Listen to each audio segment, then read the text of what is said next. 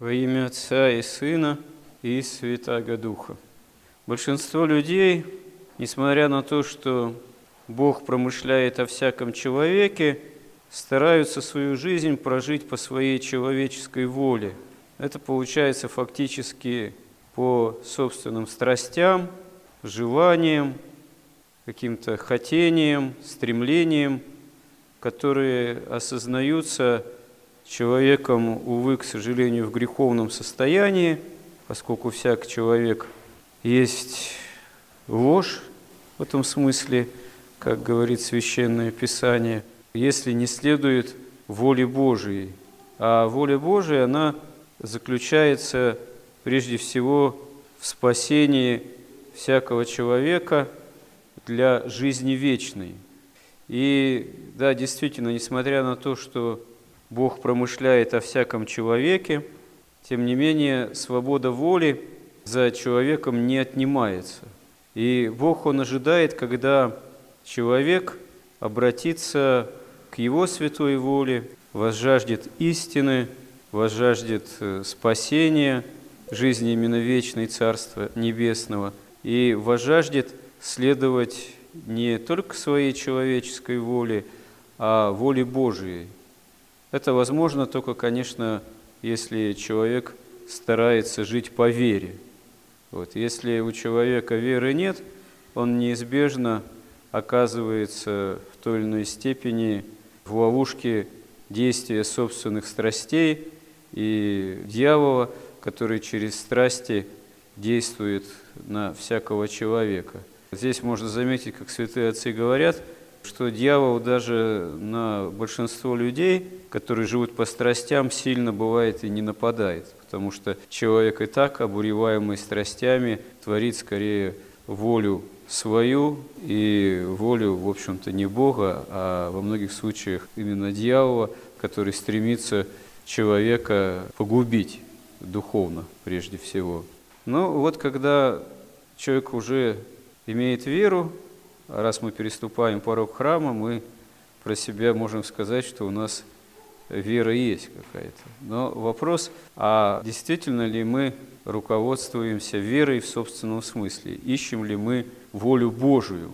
Оказывается, это бывает довольно непростая задача поступать по воле Божией, и фактически не просто иногда поступать по воле Божией, а всю свою жизнь земную устраивать именно так, как Богу угодно – потому что такое устроение по воле Божией, оно и для самой земной жизни, можно сказать, благоприятно, а самое главное, благоприятно для спасения именно по отношению к жизни вечной, Царству Небесному. И ну, какой здесь можно пример привести? Вот если обратиться к жизни деятельности настоящих подвижников, монахов, там, к примеру, Афонский старец, преподобный Иосиф Исихаст в одном из писем говорит своему ученику следующее, что если подвижник, даже казалось бы, но руководствуется только своей волей, у него нет наставника, но есть такой пыл, вот, то часто чрезмерные движения, как кажется, в направлении спасения и подвигов, но именно по своим страстям, оно может включать в себя очень даже большие опасности. Такой подвижник порой научается бдению, не спит, научается посту, вот почти уже ничего не ест и, можно сказать, бежит, несется, как ему кажется, вперед в Царство Небесное, при этом еще и надмевается. А дьявол ему помогает. Дьявол ему помогает не спать, дьявол ему помогает молиться, дьявол помогает ему поститься. И когда такой подвижник зарывается, вот, дьявол его оставляет, и тот падает с небес, как ему кажется, на землю. Да еще и оказывается подвержен, тут дьявол делает паузу, а потом говорит, начинает нападать с разными чисто земными страстями и грехами, чем вергает такого подвижника в уныние и вот э, в потворствование страстям. Ну, это, конечно, пример из подвижнической жизни – но можно заметить, что порой бывает и в обыденной жизни человек иной так что-то о себе высоко думает, что он задается какой-то идеей, идеей иногда даже может быть и благой, там, спасение России, там, служение какому-нибудь искусству, и изо всех сил начинает этому служить. Вот. И даже имея веру, вдруг этому человеку становится некогда ходить в храм, некогда каяться, некогда причащаться, потому что вот он всего себя отдал некой идее и еще и думает, что это Богу угодно. Вот. Но потом иногда оказывается, Господь этому пылу кладет предел. Иногда бывают даже вот такие печальные истории. Просто человек берет и в разгаре, как ему кажется, вот сил, какого-то вот служения, какой-то идеи, вдруг неожиданно умирает, например, или тяжело заболевает. А почему еще это иногда так приключается?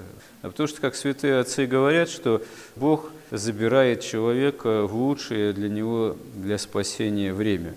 Или когда человек действительно достиг определенной меры спасительной, терпения, смирения пред Богом. Но бывает исключение, что этот человек может быть угоден для спасения других людей – и Господь ему продлевает дни земной жизни, хотя, казалось бы, человек уже достиг чего необходимо, может быть, уже и устал, Господь ему дает потерпеть. А бывает, что вот, да, вот кажется, вот в разгаре, на взлете, в другой раз, и что-то тяжелая болезнь или вообще внезапная кончина.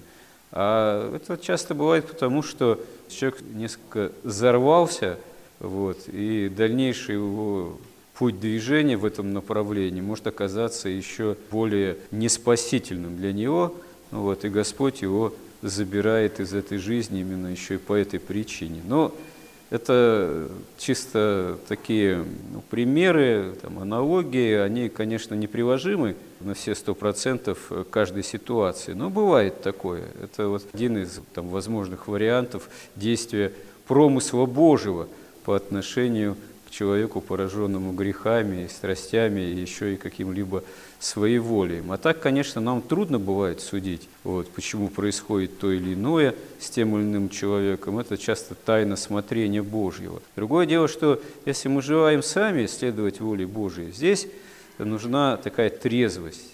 Здесь нужна действительно вера, не превозносящаяся, не устремляющаяся куда-то безудержно, вот, а действительно ищущая терпение, смирение пред Богом, молитвы такой вдумчивые, неспешные. Вот. И если возникают какие-то дилеммы, проблемы какого-то выбора, какие-то неожиданности, э, самое главное, не надо спешить, если есть такая возможность, а чаще всего она есть. Не надо поступать по страсти, потому что очень часто первая реакция человека, даже верующего – на какие-то события для него неожиданные, а то и неприятные. Это такое пылкое там, возмущение, негодование, желание быстро какой-нибудь там Гордеев, так сказать, узел разрубить, кому-то быстро ответить, поскольку обижают. Вот. А лучше не спешить, лучше может быть, недельку там или сколько-то подождать, помолиться, потом только отвечать, успокоившись, или действовать не по страсти. Вот. А лучше всего вообще часто в каких-то и сложных ситуациях, стараться, молясь, советуясь, может быть, там и со священником, и с другими опытными в духовной жизни более-менее людьми, именно не спешить и постараться понять, а куда склоняется естественный ход событий, попытаться понять, а что здесь Богу угоднее, а что спасительнее. Иногда воля Божия, она вполне познается себе из естественного хода событий который идет к тому, чтобы разрешилась тайная ситуация мирно или поступить именно трезво, мирно, милостиво, по совести. Вообще всякое возмущение, всякое недовольство, всякое беспокойство, всякое смущение – это не от Бога, а от дьявола, как святые отцы говорят. Поэтому лучше каких-то трудных, сложных там ситуаций поступать не по смущению, не по недовольству, не по возмущению, не по нетерпению, а постараясь именно как-то потерпеть, смириться и поступить мирно, прислушаться к Богу. Может быть, тогда действительно и удастся поступить по воле Божией, а это будет тогда благо э, для нас во всех отношениях и разрешении каких-то сложных ситуаций, и главное, спасение для жизни вечной. А если в принципе будем пытаться так, молясь, каясь, терпя, трезвясь, искать волю Божией, сама наша жизнь будет тогда более мирной, более в духовном отношении трезвой, более спасительной, и в этом смысле Богу угодной. Помоги нам в этом, Господи. Аминь.